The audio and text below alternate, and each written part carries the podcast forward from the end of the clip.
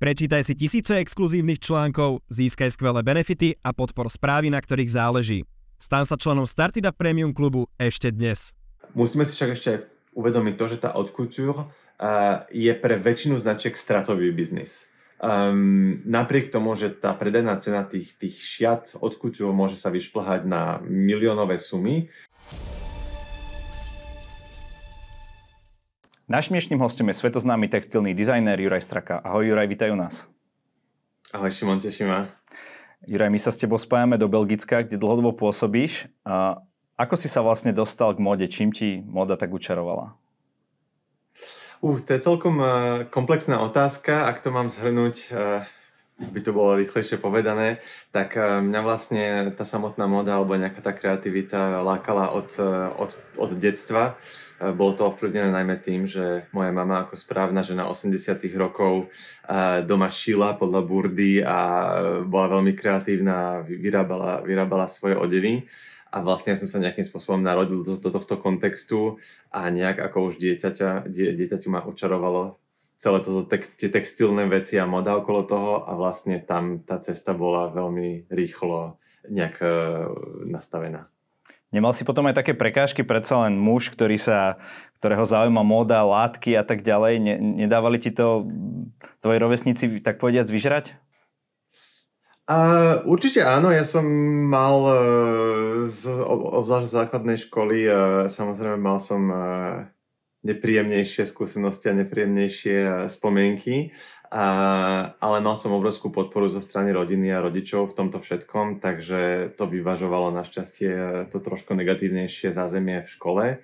A vlastne potom od strednej školy, keď som sa už dostal priamo na, na, na umeleckú školu, tak už vlastne som sa ocitol v kontexte, kde, kde tieto veci boli brané absolútne normálne. Čiže nehovorili ti rodičia to, že máš si vybrať niečo iné, niečo poriadne, aby si sa tým aj vedel uživiť?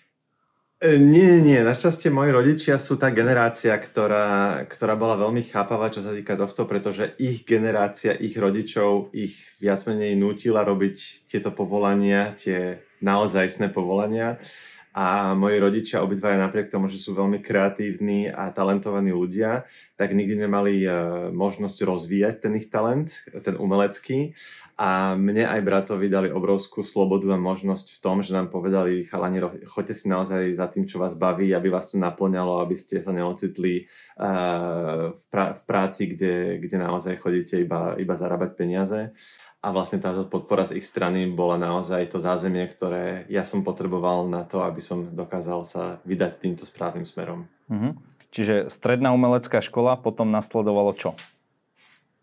Potom e, Vysoká škola vytvarných umení v Bratislave, e, tým, že, tým, že som mal e, ten jasný, relatívne jasný cieľ, že čo chcem robiť, tak to slovenské školstvo celkom umožňuje tomu človeku nasledovať ten svoj talent. Ja keď to teraz veľakrát sa o tom bavím v zahraničí s ľuďmi a poviem, že ja už som v 15 rokoch bol na modnom návrhárstve, že som už študoval od 15 rokov presne to, čo chcem robiť, tak väčšine, väčšine ľudí padá sánka s tým, že ako je to možné, že od 15 rokov už si naozaj robil to štúdium štúdio, štú, štúdium. Pardon.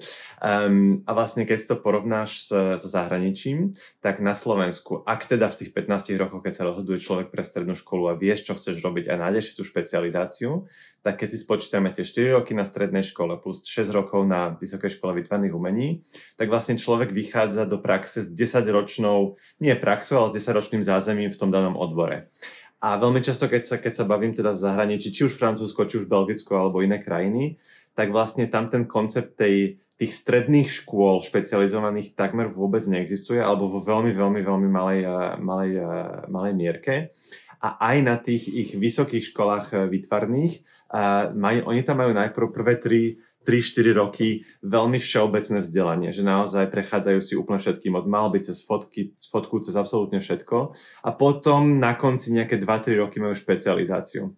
Čiže keď si to porovnáš, tak OK, možno naše školstvo slovenské nie je na úrovni svetového, ale aspoň to, že tam je vlastne tých, to, tá možnosť sa venovať tej svojej, svojej špecializácii toľko rokov dáva obrovský, obrovský náskok v porovnaní so zahraničím. Áno, len musí človek presne vedieť, čo chce robiť, tak ako to máš ty. Áno, a takých študentov zase nie je až tak úplne veľa. Presne, a ja som, som to zámerne povedal, že ak má človek to šťastie, že v tých 15 rokoch naozaj už vie, čo chce robiť, a, lebo presne a, viem, že ja som bol teda dieťa šťastný, čo sa tohto týka, vedieť, vedieť, že som vedel, čo som chcel robiť a že, že stále vlastne ten sen je stále aktuálny. A som si vedomý toho, aké obrovské šťastie to je. Už počas štúdia, keď si mal 19 rokov, si bol na prelomovej súťaži, kde si získal druhé miesto. O čo tam išlo? Bola to medzinárodná súťaž textilného dizajnu vyhlásená vo francúzskom meste Lyon, kde sme sa zúčastnili spolu s Lenkou Sršňovou, ktorá je na Slovensku dobre pôsobiaca známa modná návrhárka. A bola to súťaž otvorená pre študentov vysokých škôl s zameraním na textilný a modný dizajn.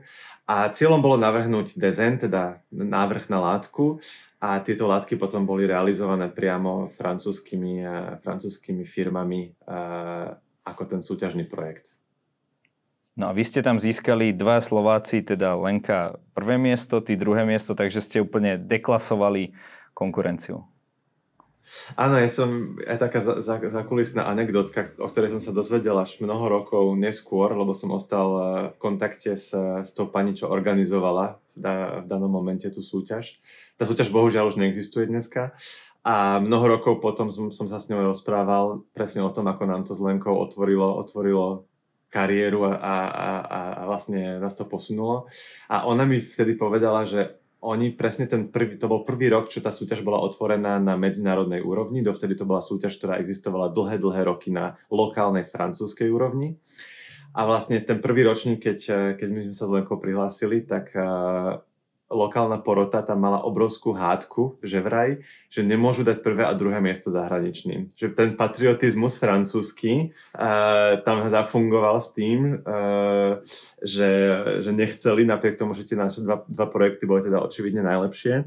A že tam teda vznikla obrovská, obrovská ba priam hádka v porote, teda že medzi patriotizmom a talentom ale nakoniec teda zdravý rozum vyhral a teda talent, uh, talent asi.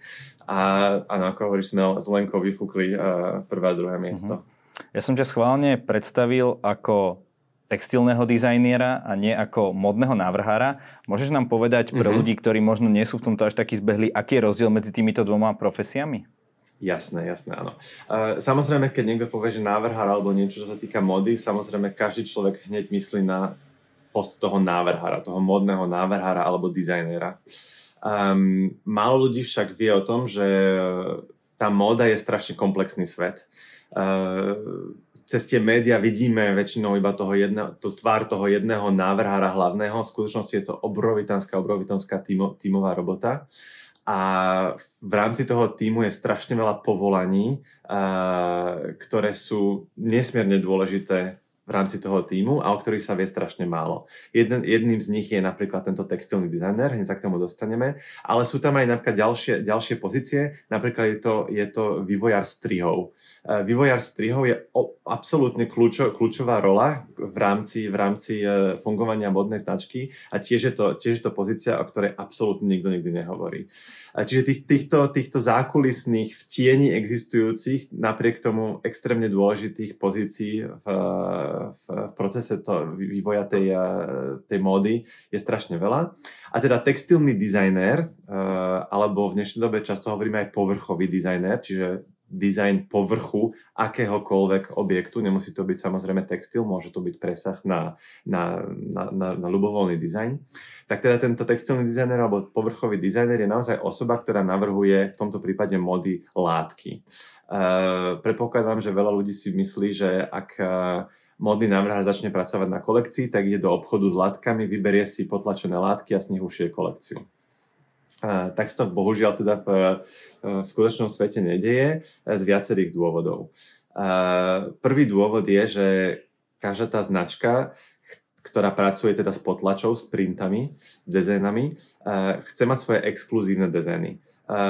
Vy ako značka alebo dizajner nemôžete ísť na trh a kúpiť si látku, ktorú netušíte, či náhodou niekto iný konkurenčný nepoužíva tú istú. Čiže tá potreba exkluzivity a vývoja niečoho, kde mám tú záruku, že iná značka nepríde s rovnakým dizajnom na trh v tú istú sezónu, je, je veľmi dôležitá. A samozrejme dru, dru, druhý dôvod rovnako dôležitý je, že ten, ten print, tá potlač, ten dizajn má obrovskú výpovednú vizuálnu hodnotu v rámci kolekcie a je to výborný nástroj, cez ktorý sa dá nejakým spôsobom rozpovedať tá téma.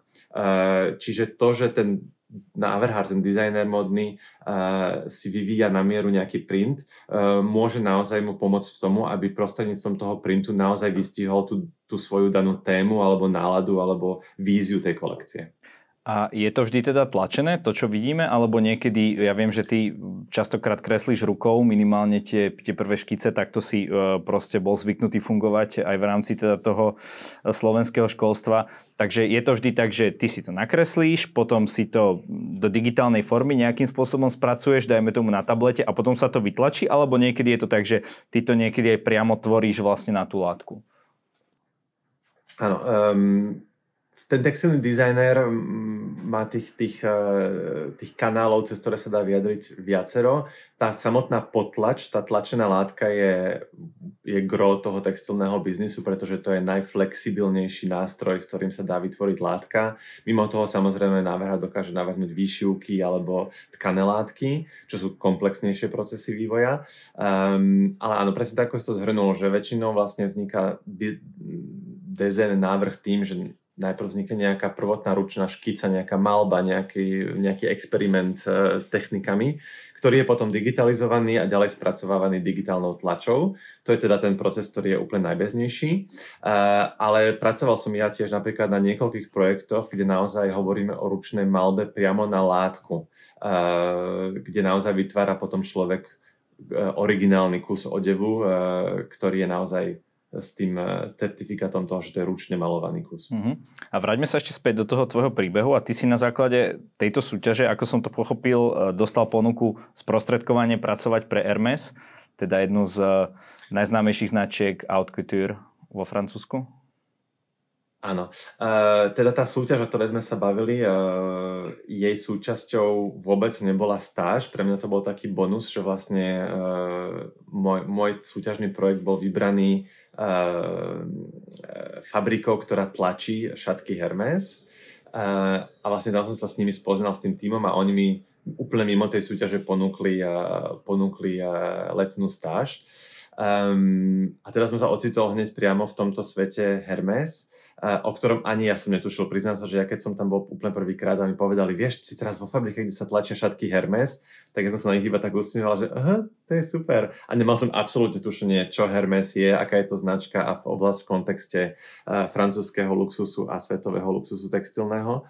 Um, čiže som uh, prišiel k tomu trochu nevedomky, ani som netušil, že kde sa vlastne nachádzam. A vlastne ma ten život vrhol hneď do toho úplne uh, luxusu módneho. Čiže začínal som, začínal som od, od, od vrchu, ale zase na pozícii, uh, kde naozaj hovoríme o práci priamo v, v, v továrni na v tlačiarni látok, čo bola obrovská a výborná škola, lebo keď človek naozaj začne úplne od tej piky a naozaj pochopí, ako celý ten priemysel existuje z technického a technologického hľadiska, tak je to vždy obrovská devíza potom neskôr do, do, do, do toho profesného života.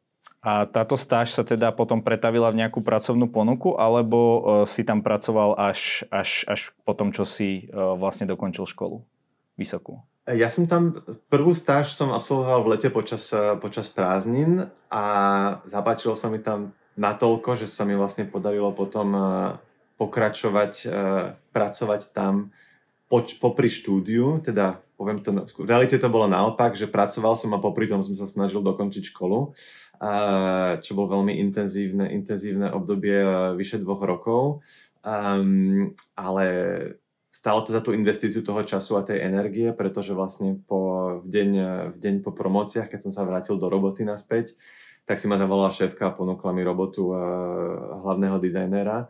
Takže, ale bolo, bolo, bolo to od, od, oddrené obdobie niekoľkých rokov, ktoré bolo veľmi intenzívne. Mm-hmm. Čiže tam si o tých látkach de facto sa dozvedel všetko aj z toho technického, produkčného hľadiska a to vlastne vytvorilo bázu eh, pre tvoju ďalšiu kariéru. Áno, lebo um, dobre, tu, dobre zabehnutý textilný dizajner a to, že urobiť pekný dezen, namalovať pekný dezen alebo vytvoriť pekný dezen uh, je iba 50% úspechu.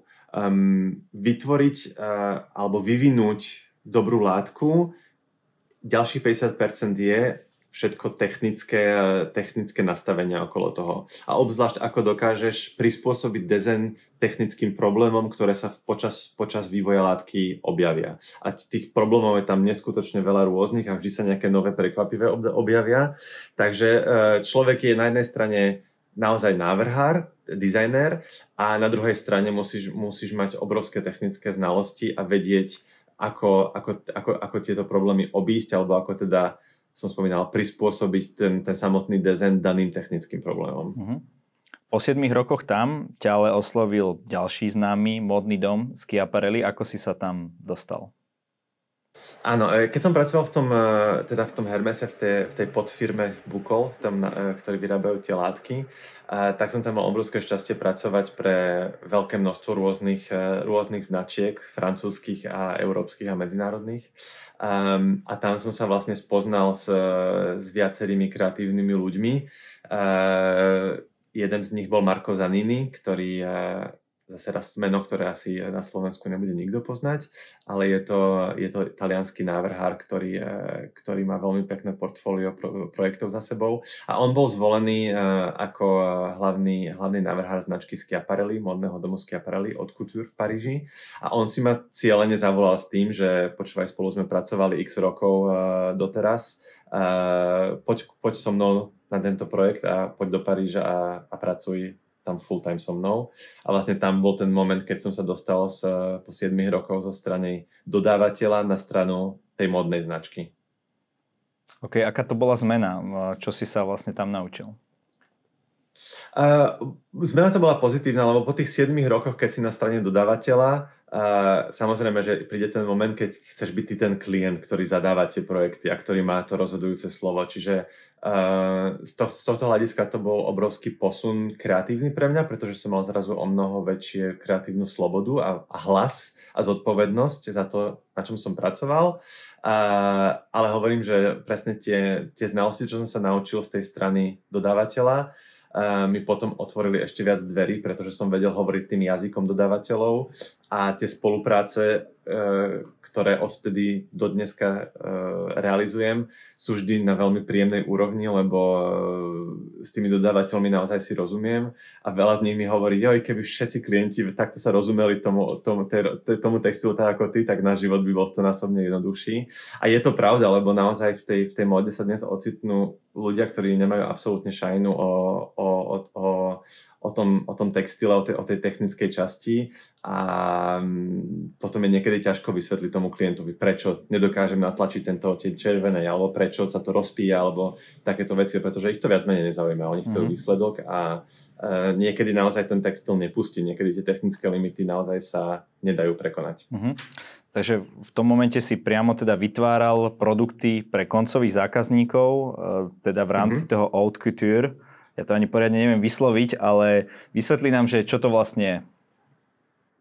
Haute couture je v doslovnom preklade vysoké krajčírstvo. Je to, je to koncept, ktorý, eh, ktorý vznikol eh, na začiatku minulého storočia vo Francúzsku v Paríži.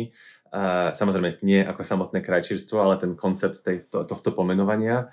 A v dnešnej dobe to reprezentuje naozaj najvyššiu sféru módy, kde nehovoríme o, o ready to wear, o konfekcii, ale sú to naozaj kolekcie, ktoré sú vyvíjane iba v jednom kuse a potom tie šaty sa vyvíjajú priamo na mieru tej danej zákazničke. A je to sféra absolútneho extrémneho luxusu, kde hovoríme naozaj o ručne vyšívaných veciach, ručne malovaných veciach, kde naozaj tie idú do týchto šiat, idú stovky, iba priam až niekedy tisíce hodín ručnej roboty a vlastne samozrejme potom tá cena sa na tom finálnom produkte ozrkadluje a tým pádom je to rezervované naozaj pre tú, pre tú najbohatšiu, najbohatšiu eh, klientelu alebo teda samozrejme celebrity a média. No a kto rozhodne o tom, že či toto je bežná krajčírka a toto je haute couture? Áno, e, samozrejme je to podobne ako, ako napríklad šampanské tiež. Každý, kto vyrobí, hoci kto, kto vyrobí šumivé víno, nemôže povedať, že to je šampanské, je to šumivé víno. To šampanské je iba to, čo je z regiónu šampaň a vyrobené za istých podmienok. Tak veľmi rovnaký princíp je aplikovaný aj v tomto haute couture.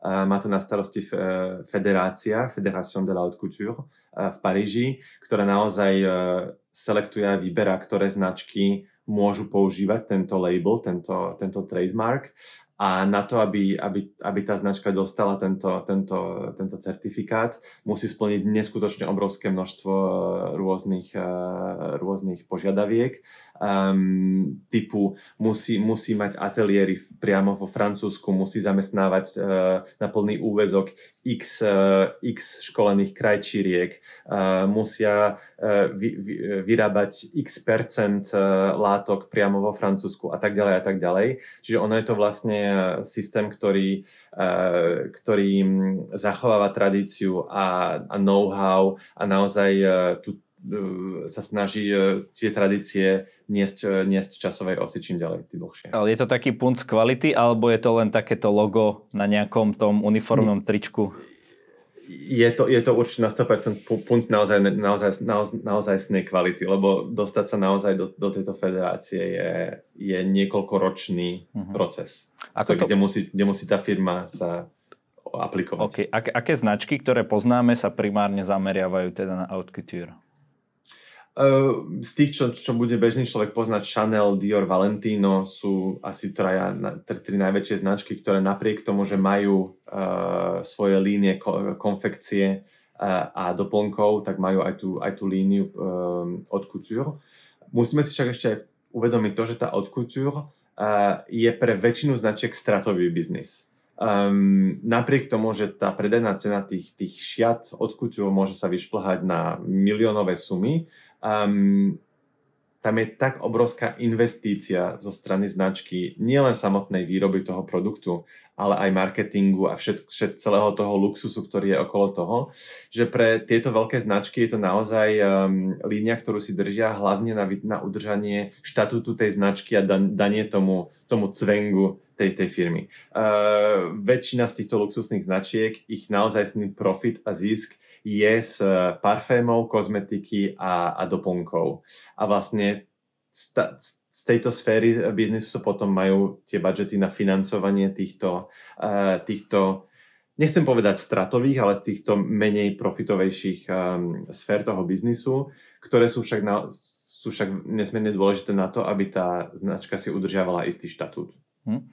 Ty hovoríš, že pracovať v modnom biznise je teda veľmi náročné, že e, síce to tak vyzerá tak ligotavo, ale za tým je e, kopec takej, takejto zásadnej roboty. Dokáže toto robiť niekto len podľa teba len pre tú vidinu dobrého zárobku? Nie, moda určite nie. Uh, ak hovoríme naozaj o tých kreatívnych joboch, uh, pre z biznisovej stránky určite, určite si dokážem predstaviť, že to dokáže fungovať, že naozaj robíš investíciu cez nejakú značku, ale ak hovoríme naozaj o, o ľuďoch, ktorí, ktorí kreatívne sa chcú podielať na, na vytváraní tej módy, uh, určite to nie je, nie je sféra, kde sa ide za ľahkým zárobkom, je to sféra, kde je obrovská konkurencia a naozaj na to, aby človek úspel musíš byť ten šťastný, jeden z milióna. A, a samozrejme absolútne nič tam nie je zadarmo a všetko je obrovská tvrdá drina. A stovky hodín nadčasov neplatených a, a odpracovaných víkendov v robote. A ono sa to asi naozaj dá iba preto, ak naozaj človek má tú vášeň pre tú svoju robotu. Že to robíš nie preto, že robím to, lebo je to robota, ktorá mi platí nájom, že naozaj tam ten človek investuje ten svoj čas a tú energiu, lebo máš pocit, že si, že, že si súčasťou niečoho väčšieho, alebo že naozaj zanechávaš stopu v tej histórii tej módy. Uh, naozaj ten, ten, a to dáva tú vnútornú motiváciu naozaj tam v tej robote ťahať a nepoči, nepozerať sa na, na hodiny. Aj napriek tomu, myslím, že si to už hovoril v minulosti, že keď si robil pre Schiaparelli a teda uh, chodili k vám tí klienti, tak sa ti úplne nepáčilo, že si musel vlastne E, s tými, tá, tá práca s tými klientami ti prišla veľmi náročná. Prečo? Uh, áno, lebo mne to v tom, v tom, v tom kontexte tej, tej od couture, uh, kde naozaj tá klientka je extrémne, extrémne bohatá pani, najčastejšie z Blízkeho východu. Uh, naozaj pre ňu je robené všetko preto, aby celý ten zážitok okolo toho, okolo toho vývoja tých, tých šiat bol, bol extrémne luxusný. A to spočíva v tom, že panička príde do, do Paríža na, na skúšku alebo teda do toho ateliéru na, na fitting toho odevu a je tam k nej dispozícii dizajner a, a pred ňou je tam kresliť tie, tie, tie kvety na látku. Celé je to o, tom, o tej zážitkovosti a mne to prišlo, že naozaj v mnohých momentoch to bolo, že ty si trénovaná opička, že naozaj je to tam predvádzaj sa teraz pred, pred, pred bohatou pani a, a naozaj tá klientka tým, že platí nesmierne, nesmierne cifry za tie, za tie šaty, tak naozaj má tú, tú, tú, tú možnosť, teda tú uh, power, tú uh, silu. Ako, silu. Tým, že môže povedať, ja chcem tento kvet väčší a menší a oranžový a žltý a rúžový a to je jedno a ty ju musíš ako dizajner poslúchať, lebo je to, lebo je to pani klientka. A toto bol, toto bola moment tej odkutúr, ktorý mne naozaj bol veľmi proti srsti. Uh, ja nemám problém absolútne pracovať uh, pre niekoho a nasledovať niekoho inštrukcie, ak je to návrhár, ktorého ja obdivujem alebo ku, ktorého mám, ku ktorému mám uh, rešpekt z umeleckej roviny, tam není absolútne problém, keď mi, keď mi môj šéf povie, chcem oranžový alebo žltý kvet, ale ak je to naozaj pani ktorá má tú, tú moc len preto, že má peniaze, tak mne to naozaj bolo, uh, bolo proti môjmu vnútornému presvedčeniu a potom tam vlastne z toho vznikol taký vnútorný konflikt, že uh, či chcem naozaj tento typ roboty robiť. Potom si sa presunul k ďalšiemu svetoznámemu menu, k Drisovi Van Notenovi. Ako, ako, ako sa toto upieklo? Lebo to bol tvoj dream job. Ano, Dries, Presne, presne. Zase raz je to značka, o ktorej predpokladám, že e, väčšina, väčšina posluchačov alebo divákov teda nemá tušenie, kto to je a čo to je. Dries van Noten je belgický dizajner, ktorý začal v 80 rokoch a v dnešnej dobe je to, je to značka svetového, svetového renomé, ktorá sa preslávila práve tým, že používa veľmi výrazné printy, teda tie potlače. A ja keď som prvýkrát prišiel do kontaktu s touto značkou, ešte, ešte keď som mal nejakých 15 rokov na Slovensku, tak som sa úplne zamiloval do tejto značky. A vznikol z toho pre mňa taký dream job, že wow, že pre tohto dizajnera, že ja chcem byť jedného dňa návrhal látok pre Dries van Notena a všetko je očividne možné, pretože mi sa naozaj ten, ten job podarilo uh, od toho prvého kontaktu, to trvalo 11 rokov, ale za 11 rokov som sa dostal presne na túto pozíciu, o ktorej som sníval a presťahoval som sa do Belgicka, kde teda táto značka sídli a splnil som si ten svoj obrovský sen a naozaj som zažil ten jedinečný moment toho, že človek má nejaký ten sen, nejaký ten dream job a že sa na neho dostane a že to je ešte lepšie, ako o tom sníval. Ale vždy nastane v tých kreatívnych uh, joboch ten moment, že tá rutina po tých 4-5 rokoch sa začne usádzať a to je najhoršie, najväčšie riziko, čo môže človek eh, podstúpiť. A ja som sa chcel tomu naozaj vyhnúť. A to je ako keď si naozaj na veľmi dobré, dobr, dobrom večierku alebo nejakej party a človek sa rozhodne odísť v tom najlepšom. A presne, presne tento pocit vo mne, vo mne začal rezonovať po tých 4 rokoch s tým, že je na čase uh, odísť v tom najlepšom. A vlastne jediné logické riešenie bolo založiť si vlastnú firmu, lebo som si v tých, tých 16 rokoch, eh, ktoré do, do, dovtedy, dovtedy som absolvoval, zažil prácu pre dodávateľa, prácu v odkuture, prácu v, v ready to wear, pánskom, dámskom. A vlastne jediné, jediné riešenie, čo tam ešte ostávalo niečo nové, bolo založiť si vlastnú firmu. A tak vlastne vznikol koncept eh, rozbehnutia značky Textile Studio ES. Um, a toto celé sa udialo 5 dní pred tým, ako vypukla pandémia covidu. Čiže ja som dal výpoveď, opustil som robotu, rozbehol som firmu a po 5 dňoch, čo som si užíval a sedel s tým, že wow, aký no, aké nové dobrodružstvo, dobrodružstvo, vybuchla teda táto bomba, nazvime to tak. A, ale napriek tomu teda firma prežila a dnes, dnes je to už v inom stave. Mhm, takže podarilo sa ti e, zužitkovať všetky tie skúsenosti, ktoré si mal v týchto rôznych odvetviach. Áno, presne, presne. Že naozaj som sa, som prišiel do toho, ja som nikdy nemal ambíciu, že mať vlastnú firmu. Nikdy to nebol môj sen. Uh, v porovnaní s veľa ľuďmi určite, ktorých príbehy počúvaš uh, na, uh, na startupe, kde naozaj sa ľudia rodia s tým, že biznis, biznismen rodený a že majú nejaké vízie. Ja by som povedal, že som absolútny opak, že v živote, v živote ma to nelákalo a úplne úprimne ma to stále neláka, tá biznis, eh, tá, tá, tá, tá časť toho, že, že robiť, eh, robiť biznis, biznis a manažovať biznis je stále niečo, čo, čo robím, lebo musím a naučil som sa to robiť a až teraz v tom nachádzam ten, ten pôžitok, ale zo začiatku, zo začiatku to bolo naozaj uh, uh, veľmi náročné. Uh, ale hovorím ako človek, keď, keď, keď, keď niečo človek chce, tak uh, ak ti chýbajú nejaké, nejaké znalosti k tomu, tak sa dá doučiť. Ja som absolvoval niekoľko kurzov, ktoré som si online zaplatil, uh, marketingové, sales, uh, sales pitch uh, a všetky, všetky tieto veci s tým spojené a proste človek sa musí naučiť, no. U teba sú známe naozaj tie celebrity, ktoré si obliekli tvoje dizajny. Uh, mňa zaujíma, koho si ty ako keby najviac vážiš uh, a na koho si najviac hrdý? Čo, čo ti tak možno spravilo meno a aj, aj v tých možno umeleckých kruhoch? Áno, ja si myslím, že um, ono, ono, je to vždy otázka, ktorá vždy padá na tieto celebrity. Pre mňa to je niečo, čo je samozrejme strašne príjemná časť roboty. A je to iba absolútny bonus. E, to, že nejaká celebrita má na tebe e, odev s tvojim dizajnom, mne ako dizajnerovi meno v živote neurobí. A je už problém niekedy pri tých celebritách, aby, aby človek naozaj vedel, že koho, akú značku majú na sebe. To, kto navrhol samotnú látku toho odevu, to je informácia, ktorá zostane, zostane asi vždy úplne, úplne v, v kulisách. Čiže mne tieto, tieto úspechy naozaj sú iba úspechy čiste, čiste pre mňa a pre, pre, pre, pre moju súkromnú radosť.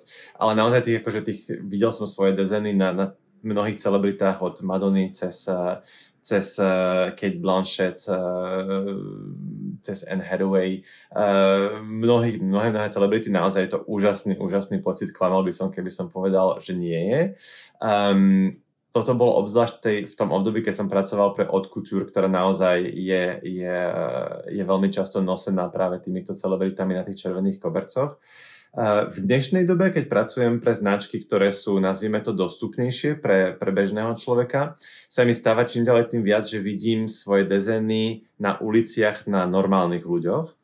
A to je ešte nový level za dosť učinenia. OK, to, že keď vidíš svoju vec na Madone, je to absolútne neskutočný pocit, ale keď stojíš v autobuse alebo ideš po ulici a zrazu oproti tebe ide úplne normálny človek alebo dokonca dvaja na ulici naraz a majú na sebe tvoj dizajn, tam je pre mňa to, to obrovské zadostúčenie toho, že naozaj tam ty ako dizajner navrhuješ niečo, čo má svoj život. Lebo to, že navrhnúť nádherné šaty pre nejakú luxusnú značku a že to jedna osoba bude mať na svete oblečené je strašne fajn, uh, ale rola dizajnéra uh, je navrhovať objekty pre, pre denodenné použitie. Čím odev samozrejme uh, je. A vidieť ten dizajn a teda ten tvoj výsledok v tomto kontexte toho reálneho života, že ten objekt alebo teda ten produkt má ten svoj život, je, je obrovské, obrovské zadostučinenie. Mm-hmm. Ale aby som zodpovedal na tvoju otázku, teda ten najväčší moment toho zadostučinenia a úspechu z môjho hľadiska bolo, keď Anna Wintour, ktorá je šéf-redaktorkou amerického Vogue, mala na sebe dva alebo trikrát rôzne dizajny odo mňa. To bol asi naozaj najväč, najväč, najväčší, najväčší úspech. Čiže berieš to tak, že niekto teda, uh, kto tomu rozumie. Uh, cenovo sa v akých hladinách pohybujú tie, tieto tvoje veci? Ale hlavne sa teraz bavím o tých extrémnejších, že aké sú také najdrahšie šaty, na ktorých si, na ktorých si robil? Uh, áno, to, to bolo za tých čias v tom Schiaparelli, v tom Haute Couture, tam boli naozaj uh, šaty, ktoré bola, bola 6-ciferná suma konečná, na ktorých som mal, mal tu možnosť navrhnúť výšitku, výšivku. Čiže ten, ten, ten, horn, ten, ten, tie limity sú neobmedzené. To naozaj záleží na tom, že v akej sfére tá samotná značka funguje. V dnešnej dobe pracujem pre veľa značiek, ktoré sú o mnoho, o mnoho dostupnejšie cenovo na, na, na trhu. Tam naozaj potom diktuje vlastne, že ten klient, pre ktorého ja pracujem, tá značka, kde oni sú nastavení cenovo. Ja, ja nemôžem ovplyvniť nejakým spôsobom, že za koľko sa potom ten finálny produkt bude predávať. A s akými takými bežnejšími značkami e, momentálne spolupracuješ, respektíve si spolupracoval? Kde si môže bežný človek kúpiť e, nejaký kúsok, na ktorom si robil? Áno, teraz sa vďaka tomu, že vlastne som na vlastnej nohe a že to Textil Studio ES je firma, ktorá pracuje, je otvor, otvorene môžem pracovať naraz s viacerými značkami, čo teda do momentu, keď som nemal vlastnú firmu, nebolo možné, lebo človek je zmluvne zaviazaný, že môže pracovať iba pre tú jednu danú značku. V dnešnej dobe mám túto slobodu a možnosť, že môžem naozaj pracovať pre rôzne značky a ešte väčší bonusový level je pre mňa, že môžem na Slovensku pracovať s ľuďmi, čo som doteraz tiež bohužiaľ nemohol. A na Slovensku sa teraz e, snažím e, robiť čím ďalej tým viac spoluprác. Napríklad je to značka Nehera, ktorá, ktorá je etablovaná značka, čo sa týka svetovej módy, ktorá je vytváraná a dizajnovaná na Slovensku, aj z veľkej časti aj produkovaná na Slovensku. Tak tam vlastne dezajny, dezajny pre nich robím už niekoľko sezón. Mal som peknú spoluprácu s Lenkou Sršňovou spomínanou, uh, ktorej kúsky sú tiež dostupné na slovenskom trhu. Uh, slovenská značka tenisiek Tikoky, Jarky Črepovej, tiež uh, dostupné na Slovensku. Čiže toto iba ako pár, pár, pár prí, príkladov toho, že naozaj ten, ten lokálny dizajn existuje, je super a treba ho aj podporiť. Je to, je to niečo, čo um, ten talent na Slovensku je, ale keď teda tá, keď nebude tá kúpna sila, alebo keď, keď nebude podporovaný zo strany, zo strany um, spotrebiteľa, uh, tak ten priemysel sa nikdy nerozbehne tým správnym smerom. Čo by teda pomohlo slovenskej móde sa viac presadiť vo svete? Máme na to dostatok kvalitných ľudí, ktorí by možno vedeli niečo ponúknuť aj v tom svetovom meradle? Určite na 100%. E, ten, tých talentov, co Slovensko chrli talentu neskutočne veľa, e, rovnako veľa ako hociaká iná krajina. E, tie podmienky toho, že tí, tie talenty na Slovensku nedokážu prežiť, samozrejme potom spôsobujú to, že tá, samotná, tá samotná situácia tej módy je tam, kde je. Ale asi najväčším kameňom úrazu je presne tá kúpna sila, ktorú som spomínal. Uh, to, že vlastne v konkurencii fast fashion tí slovenskí dizajneri lokálni, a či už slovenskí, hovoríme o, o hoci ktorom, hoci ktorom uh, lokálnom dizajneri v rámci danej svojej krajiny, um, ak nemáš ak není kúpna sila a ak tvoj, tvoj zákazník stále spochybňuje a, a pýta sa, prečo si taký drahý, prečo si taký drahý, a, tak samozrejme to je obrovský problém. Ľudia by mali a, sa prestať pýtať tých dizajnerov, prečo sú takí drahí, a to je citát Michaly Bednarovej z Pôdu, z Pôjdu, značky Pôjd. Nepýtajte sa, prečo sme takí drahí, zamyslite sa nad tým, prečo sú tie fast veci také lacné. A to je presne úplne e, nádherne vystihnu, vystihnutý e, celý problém, um, že vytvoriť niečo v, e, v kontexte udržateľnosti alebo z materiálov, ktoré sú, ktoré sú v poriadku, uh, stojí peniaze. Uh, košela, ktorú mám na sebe, má výrobné náklady. Uh, toto je ko- košela, ktorú, ktorú pro, pro, prototypovo robím teraz pre, pre svoj jeden projekt. Uh, jej výrobné náklady sú 70 eur. Ako ja mám túto košelu predať v, v, v porovnaní s fast, food, s fast, pardon, fast fashion košelou, ktorá, ktorú nájdeme za 9, 12, 15, 19 eur. Uh, nie je to o tom, že ja si teraz chcem nabaliť vrecka, je to naozaj, že mňa tá košela stála 70 eur. A nemôžeme ho, samozrejme, že ten, ten, ten like sa pozerá iba na tú výslednú cenu a nakoľko to jeho, jeho budget ovplyvní, ale to, že kde, bola, kde bol produkt vyrobený, za akých podmienok, kto ho vyrobil. Toto sú všetko strašne žhavé, žhavé témy, uh, ktoré verím, že uh, aj na Slovensku uh, sú aktualitou a, a hovorí sa o tom viac, čo je strašne fajn. Ale ak chceme nejakým spôsobom zmeniť ten systém, tak každý musí začať trošku od seba a neísť do, do ja neviem, H&M a kúpiť si 4 trička, ale dať si ten budget a kúpiť si jedno dizajnerské tričko. No len to je otázka a ja som v tom naozaj akože absolútny like, že či takéto dizajnerské tričko môžeš využiť ako, vieš, že keď tam má nejaký motív, dajme tomu nejaké kvetinky a tak, tak to nemôžeš využiť, vieš, na eh, x príležitosti. Budúci rok to vyjde z mody a de facto, preto je to tá fast fashion, vieš, preto je to tá, lebo tak či tak to nemôžeš nosiť už budúcu sezónu. Tak ja, ja môžem, hej, ale, ale neviem, čo by dámy povedali. Áno, áno, samozrejme. E, nemus, nemusíme hovoriť o absolútnych extrémoch. Keby každý jeden človek aspoň zredukoval tú kúpu tých pro, pro, produktov o 10%, tak stále to má obrovský vplyv na celý svet. Čiže nemusí, nemusíme teraz hovoriť o tom extréme, že od zajtra kupujem iba veci u dizajnérov a, a proste nevstúpim do H&M. Nie, to je utopistický, utopistický koncept, ktorý nefunguje. Uh, hovoríme naozaj o tom, že pomaličky postupne uh, znižovať tú, tú nadspotrebu a ten konzum. Uh, to, je, to je vlastne ten, ten, ten, ten, ten prístup k tomu. No a nepomohlo by, keby sa ten modný svet trošku pretransformoval z nejakej takej nač- e, toho, že ro- ročné cykly, hej, teraz je taká farba, teraz taká, taký vzor, na to mať také nadčasové kúsky. Vieš, že, že ten, mám pocit, že ten modný systém je proste takto nastavený, že aby sa to predával, tak každý rok musia zmeniť tú farbu a vieš, že toto je, to je nejaká celá transformácia. Áno, ono, ono, ono, to, ono je to strašne komplexný, obro, e, obrovský pr- problém. Uh áno, tá nadčasovosť je, že samozrejme, ak, ak chceš investovať do, do, do nejakého kúska oblečenia, ktoré, ktoré má, má vydržať, tak samozrejme stiahneš väčšinou po dizajne, alebo dezene ktorý vie, že bude fungovať viacero rokov. Čiže väčšinou to budú jednofarebné veci, kúsky odevu, uh, ktoré vie, že dokážeš vynosiť viac. Uh, tá sezónnosť tých, uh, tých dezenov napríklad je, je veľmi subjektívna vec.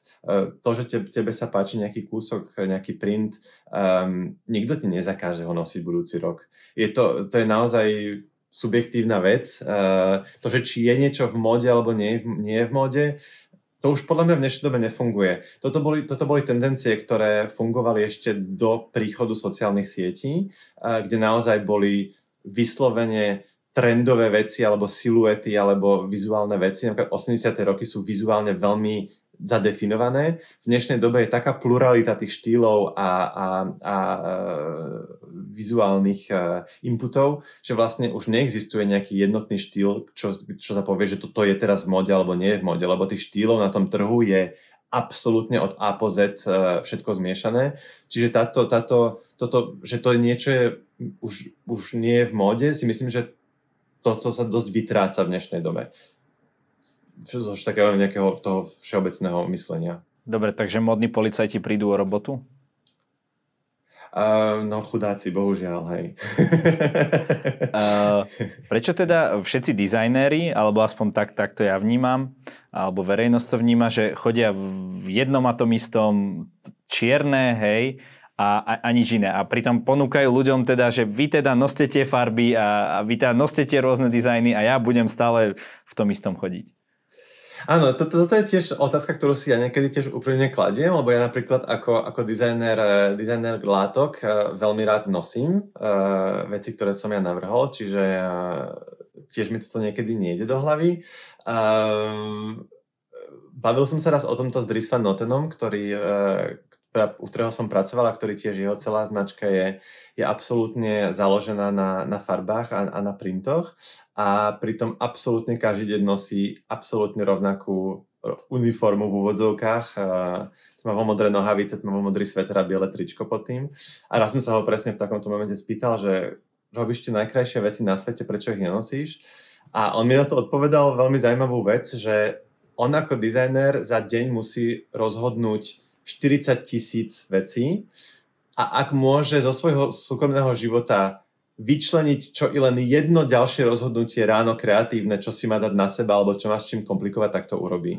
Čiže možno je tam niečo na, na tomto výroku pravdy a na zamyslenie, že ak to človek robí, tak si tým tak presítený, že vlastne príde ten moment tej saturácie, že to už ty ako osoba nechceš riešiť. Jasná otázka, či nepridať to 40 tisíc prvé rozhodnutie, čo si dám na seba, čo potom bude vidieť tie tisíce alebo ja neviem, aké počty tých, tých klientov mm. toho človeka, hej, že ja som zase taký človek, že ja som rád, keď človek robí to, čo sám teda, teda hovorí a je to jedno, veľa ľudí tiež musí Hej, robiť. Áno, ja, ja s tým súhlas, súhlasím a som teda toho živým dôkazom a ja tiež súhlasím s tým, že rád, rád na seba si dám tie veci, takže je, kladiem si často rovnakú otázku, ako si mi práve položil.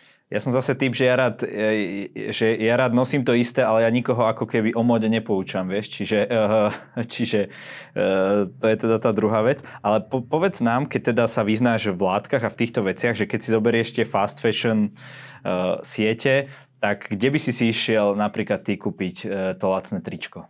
To by určite divákov zaujímalo. Áno. Um, musíme sa pozrieť na dve veci. Uh, ten fast fashion je samozrejme v dnešnej dobe pod obrovským tlakom a pod lupou, čo sa v kontexte tej udržateľnosti a je tam veľa krokov, ktoré boli urobené alebo ktoré sa dejú, kde aj zo strany tej fast fashion sa snažia, uh, snažia uh, ísť tým správnym smerom. Uh, väčšinu značiek dneska ideme mainstreamových Zara, H&M, uh, vidíme recyklovaný polyester uh, a tak ďalej a tak ďalej. Treba si na toto pozor, len že to, že tá firma teraz pracuje možno s udržateľnejšími materiálmi, stále nepotláča to, že je to stále ten koncept tej nadprodukcie toho fast fashion. Samozrejme, je to menšie zlo nadprodukovať a vyprodukovať x 100 tisíc košiel z recyklovaného polyesteru ako z, z nového polyesteru. Áno, je to krok správnym smerom, ale stále sa tam vraciame k tomu gro toho, toho problému, čo je ten fast fashion a tie, tie, tie kvantity. Čiže ja nedokážem dať nejakú, nejakú odpoveď, teda, že chodte si kupovať do tejto značky, toto je fajn. Ak naozaj človek chce, chce, chce pomôcť, tak eh, to, že napríklad naozaj ide za tým lokálnym dizajnérom, a podporiť tú, tú, tú, ten lokálny dizajn. To má možno väčší vplyv na životné prostredie, ako kúpiť si e, v Zare e, košelu, ktorá má vysačku, že z recyklovaného polyesteru, pretože stále tá košela bola vyrobená v Bangladeši a stále hovoríme o, transportných, e, o transporte tej látky, ktorá ide z jednej strany sveta na druhý sveta a, a vytvára to znečisťovanie a toto všetko. Čiže je to utopistické teraz si povedať, že či, či je na to nejaké, nejaké reálne, reálne riešenie, ak, či je nejaká značka na trhu, ktorá to robí správne. Každ, ka, každá značka ma, bude nejakým hm. spôsobom mať problém v, niek, v niektorej sfére. Hm.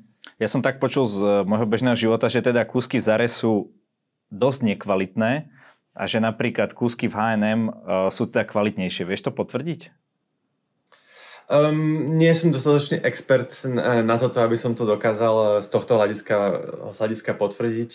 Veľa tých značiek šijú úplne v rovnakých, rovnakých továrniach a teraz porovnávame dve fast food, prepač, stále hovorím fast foodové, fast fashion značky, uh, je možné, že tá košela zo Zary je, je vyrobená úplne rovnakým človekom, úplne rovnakej firme ako tá košela pre Louis Vuitton.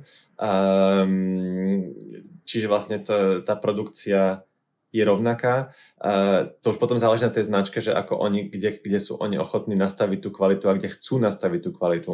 Pretože Ten koncept tej, tej Zary je, že áno, máš mať pekný kúsok, ale ak by bol veľmi dobre ušitý z veľmi dobrých materiálov, tak ho máš na 4 roky a nepotrebuješ tú novú košelu. Čiže ono je to súvisí tiež celé, celé s týmto, že oni zámerne udržiavajú tú kvalitu v istej rovine, aby presne potom dobe X sa ti tá košela rozpadla alebo roztrhla, aby si bol prinútený kúpiť si tú novú. Čiže ono sú to, sú to niekedy um, rozhodnutia, ktoré sú naozaj marketingovo veľmi premyslené, s tým, že nechcú robiť tú kvalitu, pretože by si vlastne sami, pri, pri, sami, sami ukracovali uh, seba o klienta, ktorý sa vráti ďalší rok a kúpi si novú košelu. No a zrejme nie je náhodou, že majiteľ Zary, alebo neviem teraz v akom je vlastníckom vzťahu, Amancio Ortega je jediný vlastne z tých top 10 najbohatších ľudí sveta, ktorý sa tam do, e, vypracoval vyslovene, že z nuly, hej? Že nezačal z nejakej mm-hmm. bohatej rodiny alebo tak. Tak ja si to tak predstavujem, že asi sa tam nedostal tým, že uh, tvoril uh, veci s veľkou pridanou hodnotou a, a, a malým ziskom.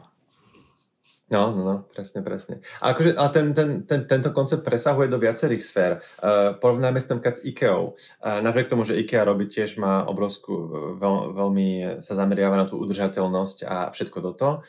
Tiež je to firma, ktorá tiež je uh, výplodom jedného človeka, obrovský svetový úspech, ale tiež je to firma, ktorá úplne z, zmenila vnímanie hodnoty veci. Uh, to, že v IKEA dokážeš kúpiť stôl za 19 eur, neznamená, že skutočný drevený stôl má hodnotu 19 eur. A tieto, tieto úspešné značky, ktoré postavili svoj, svoj marketing na, tej, na tých nízkych cenách, vlastne potom spôsobujú to, že tá vedomosť e, globálna tej spoločnosti má nastavené hodnoty tých vecí úplne, úplne zle. Keď sa niekoho spýtaš, koľko, koľko stojí v priemere tričko, väčšina ľudí ti povie 5-6 eur, nie, to je, to je hlúposť. Do, kvalitne vyrobené tričko a v, v podmienkach humánnych uh, a, a, a korektných uh, stojí 15 eur ho vyrobiť, čiže jeho predajná cena je 45 eur. Rovnako drevený stôl, áno, v IKEA ho kúpiš za 19,90, ale za uh, reálny drevený stôl s výrobnými nákladmi, vyrobený možno z dreva, ktoré je vypestované cieľene v Európe a vyrobené lokálne, že nemusí cestovať cez polku sveta, má hodnotu 100 eur. Ale vlastne tým, že tieto značky veľké, ktoré majú tieto obrovské úspechy uh, dominujú tomu trhu, tak vlastne potom podvedome ten človek vníma uh, tie ceny a tú hodnotu tých vecí úplne nesprávne. Uh-huh. Ak by mal niekto záujem ísť možno takým smerom ako ty, má záujem o módu, e, o dizajn a tak ďalej, akým smerom by si im poradil ísť? Možno je na strednej škole, možno ešte na základnej. Skôr uh, začať pôsobiť takto na Slovensku, alebo rovno, dajme tomu, ísť študovať do zahraničia? Um, zaujímavá otázka. Uh, myslím si, že svet a Slovensko sa zmenilo veľmi radikálne, odkedy som ja bol tínedžerom a bol, bol, bol študentom.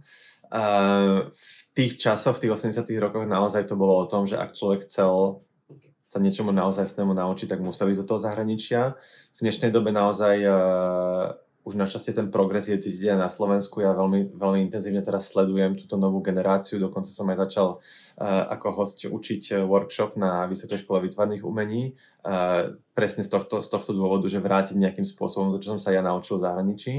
Uh, nemyslím si, že už je dneska podmienkou, že na to, aby človek úspel, musí ísť do zahraničia. Možno to bolo 15-20 rokov dozadu, dnes už to nie je, pretože dnes ten prístup k tým informáciám e, digitálnou cestou je obrovský, ale obzvlášť tej mode samotnej, naozaj tá, tá skúsenosť, že absolvovať tú stáž niekde, kde to funguje, je na nezaplatenie. Ak by Slovensko malo fungujúci modný priemysel, že naozaj tí študenti by mali kam lokálne ísť, tak ako to je napríklad vo Francúzsku, uh, tak by nemuseli tu ľudia ísť do zahraničia. Keď to porovnáme slovenského študenta s francúzským študentom, ten francúzsky študent, tie školy modné, alebo teda tie, tie kreatívne školy, majú um, majú zmluvy priamo s, s firmami, kde im dohadzujú študentov. Čiže ty, keď študuješ v tom Francúzsku, tak máš záruku, že v štvrtom ročníku máš dohodnutú, máš dohodnutú štáž lokálnu vo firme, pretože tam je dostatočné množstvo tých firiem a že tam je vybudované toto zázemie. Na Slovensku sú dve, tri firmy, kam sa dá ísť a tam to končí. Čiže tie stáže absolvovať je na, asi najdôležitejšia vec. Človek tam vidí, ako to naozaj funguje v tom živote Um, a teda bohužiaľ tie stáže sú v zahraničí. Takže na tú otázku ti odpoviem takto. Áno, ak chce človek uspieť v mode, tak musí absolvovať stáže a bohužiaľ tie stáže sú v zahraničí. Uh-huh.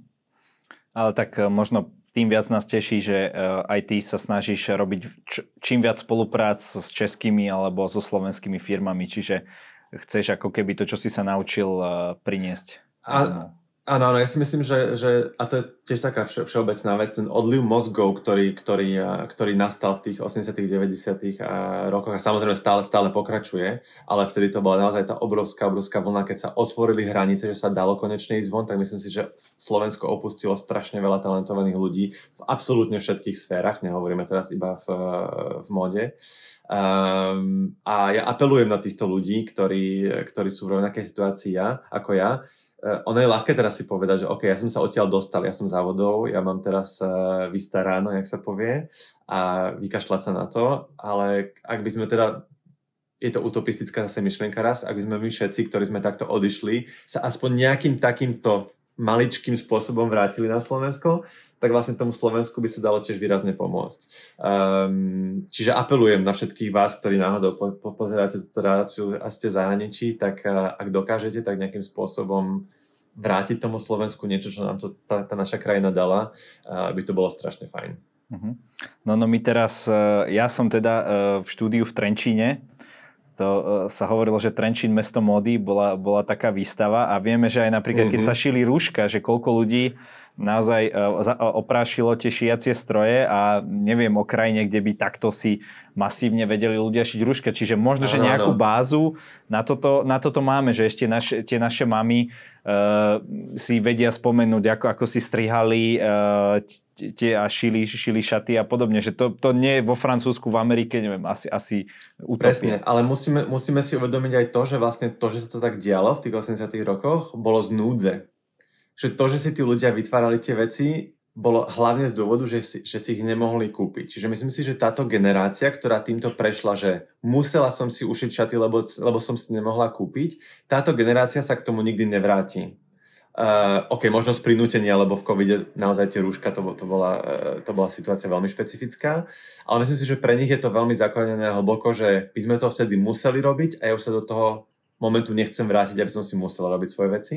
Ale sme teraz na tom výraznom prelome generácií, kde naozaj to, e, je, je, je cítiť tú, tú, tú, tú zmenu spoločnosti, že možno presne títo, že táto mladšia generácia má k tomu absolútne iný vzťah. Čiže tá zmena tam možno je, a teda určite je, uh, len ju treba aktivovať a rozvíjať.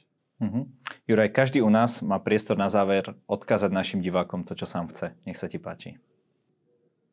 Uh, Shrniem to k citátom, ktorý ja som počul prvý deň eh, na strednej súkromnej umeleckej škole, kde mojou pedagogičkou bola Michaela Klimanová Trizuliaková, slovenská výtvarnička a textiláčka, ktorá mi povedala, nám povedala teda všetkým naozaj prvý deň školy, úspech je 5% talentu a 95% driny.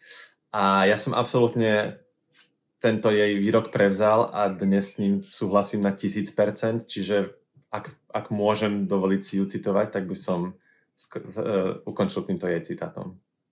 Ďakujem za rozhovor a prajeme veľa úspechov. Ďakujem, ďakujem ti pekne za tvoj čas.